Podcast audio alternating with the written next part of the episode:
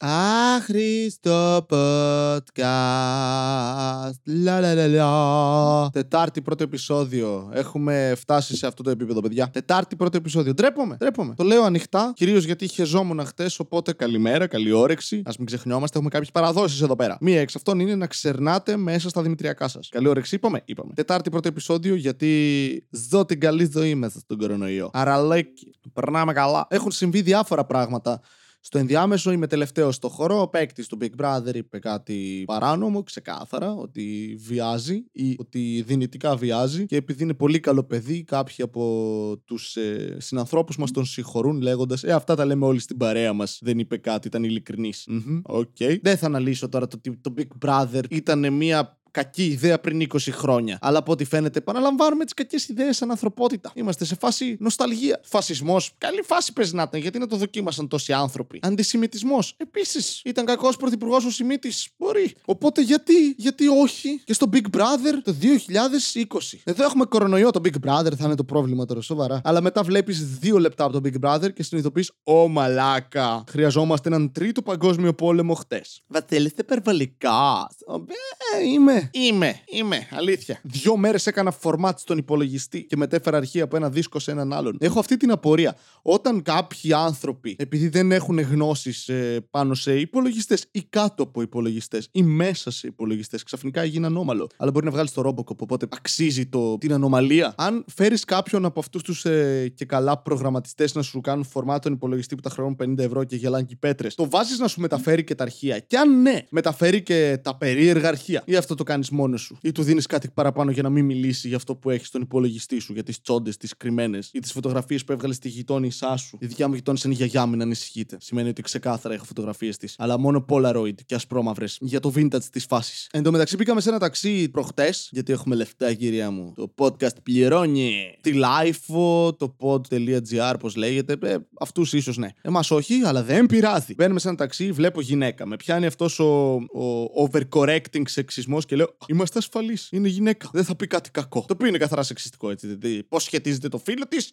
με το ότι είναι ταρήφα. Είναι ταρήφα. Βασιλεύτε είναι ένα στερεότυπο και γενίκευση. Κοίτα, τα στερεότυπα υπάρχουν. Τα περισσότερα είναι λάθος. Εκτός από τις φορές που δεν είναι. Π.χ. μπάτσι, γουρούνια, δολοφόνοι. Είμαι σίγουρος ότι κάνουν καλό μπέικον. Εντάξει. Ταρήφε. Σκατοφάρα. Τα έχετε πει σε ταξί. Μερικές φορές μυρίζει σκατά. Μπαίνουμε μέσα, λέμε εντάξει, είμαστε ασφαλείς. Φοράμε μάσκα όλοι. Λέω Χα, πρόοδος. Και τη φοράει πάνω από τη μύτη της. Κοίτα να δεις. Στο πρώτο λεπτό ανατρέπει τα πάντα προφανώς γιατί Ελλάδα και λέει έχουμε γεμίσει από το Πακιστάν, έχουμε γεμίσει Πακιστανούς από το Μπανγκλαντές. Δεν μιλήσαμε στην υπόλοιπη διαδρομή και η διαδρομή τελείωσε με ο Θεός μαζί σας και λες «Ε, εντάξει, okay, κάποια στερεότυπα είναι αλήθεια, τι να κάνουμε. Αλλά θέλω να σταματήσω κάπου. OK, okay, πρώτα απ' όλα, προς υπεράσπιση της δεν είπε κάτι αναγκαστικά αρνητικό. Ναι, η χροιά της ήταν κάπως αρνητική, αλλά αυτό υπάγεται σε υποκειμενικότητα. Οπότε λες, άντε, εγώ το ερμηνεύω λάθος. Γιατί δεν είπε Α, γαμώ τους Πακιστανούς ή γεμίσαμε Πακιστανούς και μας αλλοιώνουν τον πολιτισμό μας. Όχι, είπε γεμίσαμε Πακιστανούς. Μπορεί να εννοεί γουστάρω παρτούζε με Πακιστανούς. Μου αρέσουν αυτοί οι άνθρωποι. Προσφέρουν πράγματα στην κουζίνα μας. Αυτό όμως που με εντυπωσίασε ήταν η αναφορά στο Μπακλαντέ. Γιατί πες, OK, Πακιστανούς έχουμε. έχουμε. Υπάρχουν εκεί έξω, είναι Πακιστανοί κατά πάσα πιθανότητα ή είμαστε τελείως ρατσιστές και δεν είναι από το Πακιστάν, αλλά όλοι μοιάζουν για μας σαν να είναι από το Πακιστάν. Τίποτα από τα δύο δεν είναι λάθος. Μάλλον είμαστε ρατσιστές. Αυτό είναι δεδομένο. Αλλά Μπακλαντέ. Ε, αλήθεια, γεμίσαμε ανθρώπους από τον Μπακλαντέ. Πρώτα απ' όλα, πολύ συγκεκριμένη χώρα για να είναι από το πουθενά. Τι έχεις δει; Ανοίγεις sweat τι συμβαίνει; Έχουμε πολλούς από τον Μπακλαντέ. Έχετε δει κόσμο από τον Μπακλαντέ. Πώς αναγνωρίζεις κάποιον από τον Μπακλαντέ. Τώρα θα μου πεις Βασίλη, πώς αναγνωρίζεις κάποιον από το Πακιστάν; Δεν ξέρω είναι η απάντηση. Αλλά Μπακλαντέ, ρε μαλάκα. Τι εμπειρία έχεις με Μπακλαντέ. Πες Πακιστάν, έχω δει λίγο. Είναι μια μεγάλη χώρα. Μπακλαντέ. Γιατί να έχουμε κόσμο από τον Μπακλαντέ στην Ελλάδα; Από πού άλλο έχουμε, από τον Μπουτάν, από το Κυργιστάν; Α, έχουμε γεμίσει τύπους από τα νησιά Φερόες. Γαμημένοι σε χελιώτε. Έρχεστε εδώ πέρα και μας αλλοιώνετε τον πολιτισμό. Κοίτα ένα μαλάκα από τη γη του πυρός. Θα ακούσουμε τόσο συγκεκριμένο ρατσισμό πλέον. Γαμάει, γαμάει. Το δέχομαι να σου πω κάτι. Αν ένας ρατσιστής γνωρίζει τουλάχιστον άλλες χώρες, έχουμε κάποιε παραπάνω γνώσεις γεωγραφίας σαν κόσμος. Θα δούμε το θετικό, εντάξει. Πρόσφατα επίσης συνειδητοποίησα ότι το άνοιγμα των σχολείων και η άρση των μέτρων με το ωράριο των ε, καταστημάτων εστίασης συμπίπτουν. Θα πάει καλά αυτό. Απελευθερώνουμε παιδάκια που είναι ωραίοι φορείς κορονοϊού και ταυτόχρονα είμαστε στα μπαρ. Εντάξει, παιδιά, τα παιδάκια πηγαίνουν σχολείο, ώρα να βγούμε έξω για γκομενάκια. Ενώ ταυτόχρονα ταυτόχρονα δεν μπορούμε να κάνουμε τα τεστ που κάναμε τον προηγούμενο καιρό γιατί έχουν μπλοκάρει τα πάντα. Θα πάει καλά αυτός ο συνδυασμός. Υπάρχει σχέδιο. Στο ενδιάμεσο κόσμος χοροπηδάει πάνω σε μάσκες. Εντάξει, και αυτό είναι ένα meme το οποίο έγινε ανάρπαστο. Ποτέ δεν κατάλαβα αυτού του τύπου τις διαδηλώσεις, ρε φίλε. OK, okay, βγαίνεις με τα πλακάτ σου, με τα μηνύματά σου, το όχι άλλο μάσκες. Κάποιοι από αυτούς που το λέγανε φορούσαν μάσκες. Ένας φορούσε μάσκα προβάτου και από πάνω μάσκα. Αλλά δεν ήθελε μάσκες. Απλά inception. OK, okay, ψηλέ μου, θυσιάζεσαι για τον αγώνα σου. Όχι μάσκες στα παιδιά μας. Νόημα. Και ξέρετε ποιο είναι το θέμα. Ότι όλοι ξέρουμε ότι τα παιδιά στο δημοτικό μετά από κάποια φάση δεν θα φοράνε μάσκες. Με το ζόρι με ανάγκαζα να φοράω ρούχα στο σχολείο, εντάξει. Εκτός από τις φορές που είχε κρύο και έβαζα και πιτζάμα κάτω από το τζιν και πήγαινα έτσι γιατί είχε κρύο. Και επίσης όταν φοράς πιτζάμα κάτω από τα ρούχα σου, όλα είναι μια γιορτή. Αισθάνεσαι λίγο καλύτερα, λες ρε φίλε. Όλα είναι μαλακά. Είμαι έτοιμος να κοιμηθώ, αν δεν ίδρωνα. Αλλά το παιδάκι στο σχολείο, μόνο του θα βγάλει τη μάσκα, θα την ανταλλάξει με κάποια μάσκα φίλου του, θα τη δώσει στο κοριτσάκι που του αρέσει και μετά θα της τραβήξει τα μαλλιά ή θα τραβήξει το λάστιχο και θα την πετύχει στο αυτή. Έχουμε νέους τρόπους bullying πλέον με τις μάσκες. Α, η μάσκα σου είναι σκέτη μαύρη, άσπρη, είναι από αυτές τις ε, χειρουργικές. Είσαι σκατόφλωρος.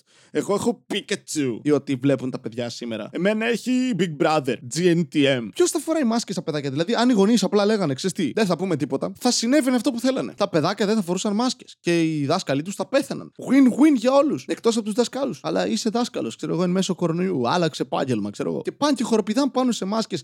Αυτές οι εκδηλώσεις διαμαρτυρίας βγάζουν νόημα στο κεφάλι αυτού που τις κάνει. Πήγες, αγόρασες μάσκες και μετά κράζεις τους ανθρώπους που παράγουν μάσκες. Σαν να κάνεις εμπόριο λευκή σαρκός και μετά να λες, Ε, μαλά, κανήθηκε άνθρωποι αυτοί που κάνουν εμπόριο λευκή σαρκός. Είναι υποκρισία ή ηλικιότητα ή και τα δύο, το οποίο είναι καταπληκτικό. Ακούστηκε τα κάρα αυτές τις μέρες, αποτύπωσε δουλειά, σε πειράζει να μπω χωρίς μάσκα. Ναι, τι ερώτηση είναι αυτή; Είναι σαν να σε ρωτάει κάποιος, σε πειράζει να μπω χωρίς καπότα. Ενώ το ξέρεις λίγο και ξέρεις ότι παίζει να έχει κάτι. Ναι, τι ερώτηση. Αν θέλω να μπεις χωρίς, θα σου το πω. Πάω, θα χτυπήσω την πόρτα κάποιο, θα του πω Γεια σας. Σας πειράζει να μπω στο σπίτι σας χωρίς να με ξέρετε. Όχι, παρακαλώ, παίρνα, παίρνα, έλα, ορίστε. Γάμα μας και τον άντρα. Ήταν από γυναίκα, αλλά είπα να μην γίνεστε εξητή.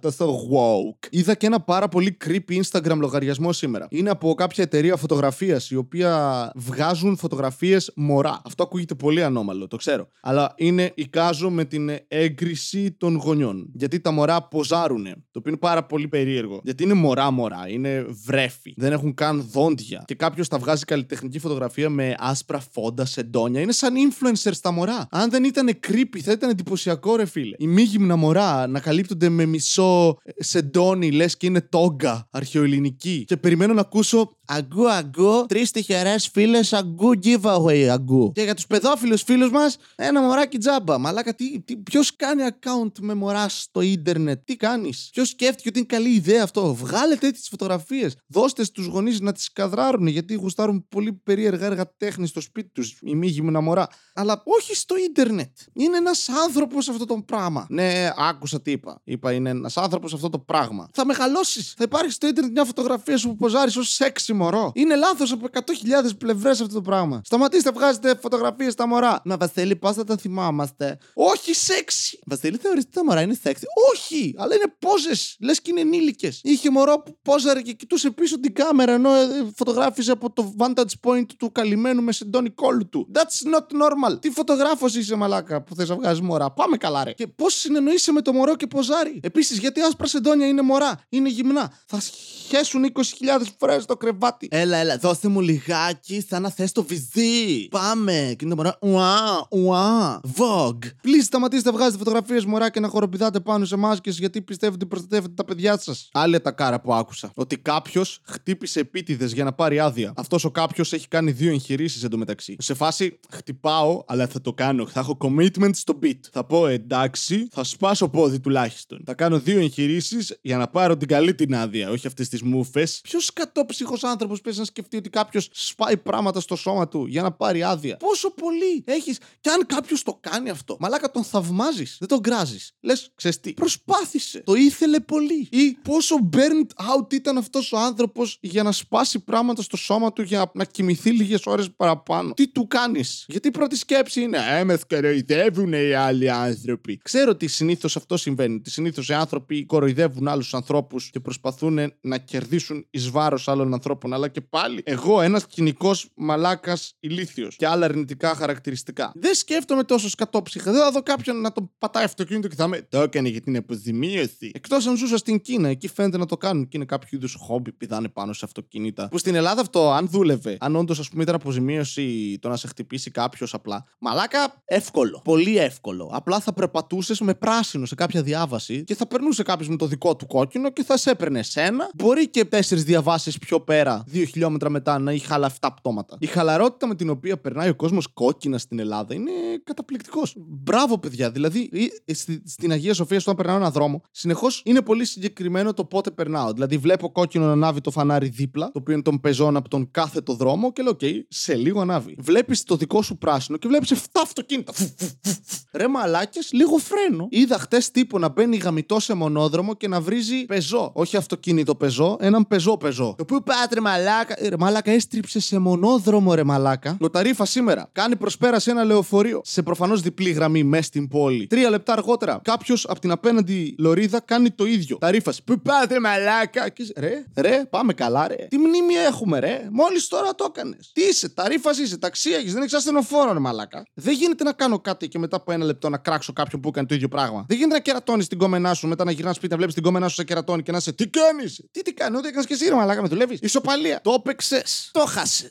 Αυτά λοιπόν ήταν το άγνωστο podcast. Ευχαριστώ πάρα πολύ που ακούσατε αυτό το επεισόδιο. Αν ο ήχος είναι περίεργος, είναι επειδή δοκιμάζω ένα διαφορετικό setup γιατί η ζωή μου είναι περίεργη και κάνω μικρές αλλαγές γιατί μόνο αυτές μπορώ να ανεχτώ και δεν έχω αρκετή δουλειά ώστε να νιώσω ότι ξοδεύω το χρόνο μου άσκοπα, αν και το κάνω. Ελπίζω εσείς να μην ξοδεύετε το χρόνο σας άσκοπα και να δράτετε τη στιγμή, να την αρπάζετε από τα αρχίδια. Ή από το εδίο. Αλλά αυτό είναι ατάκο του Τραμπ, οπότε όχι, μόνο από τα αρχίδια. Γιατί η σεξουαλική βία ει βάρο αντρών δεν είναι βία. όχι, είναι. Ειδικά αν την ασκούν άντρε, εκεί είναι περίεργο. Αν ασκεί γυναίκα μπορεί να κυνήγει και λίγο σεξ. Όχι, όχι, όχι, μη μ' ακούτε, είμαι politically incorrect σε μια περίεργη περίοδο. Θα μας ακυρώσουν. Τι θα ακυρώσουν, Ερμάλα. Τέλος πάντων. Αυτά. Ευχαριστώ πάρα πολύ. Να έχετε μια μέρα. Ήταν το άχρηστο podcast. Θα είναι το άχρηστο podcast. Ήταν το άχρηστο podcast. Δεν ξέρω τι άλλο να πω. Ήταν είτε επιτάθ. Αυτό ήταν μια πρόταση που δεν έβγαζε νόημα γιατί είναι παλάθο. Κρέπες. Γεια σας.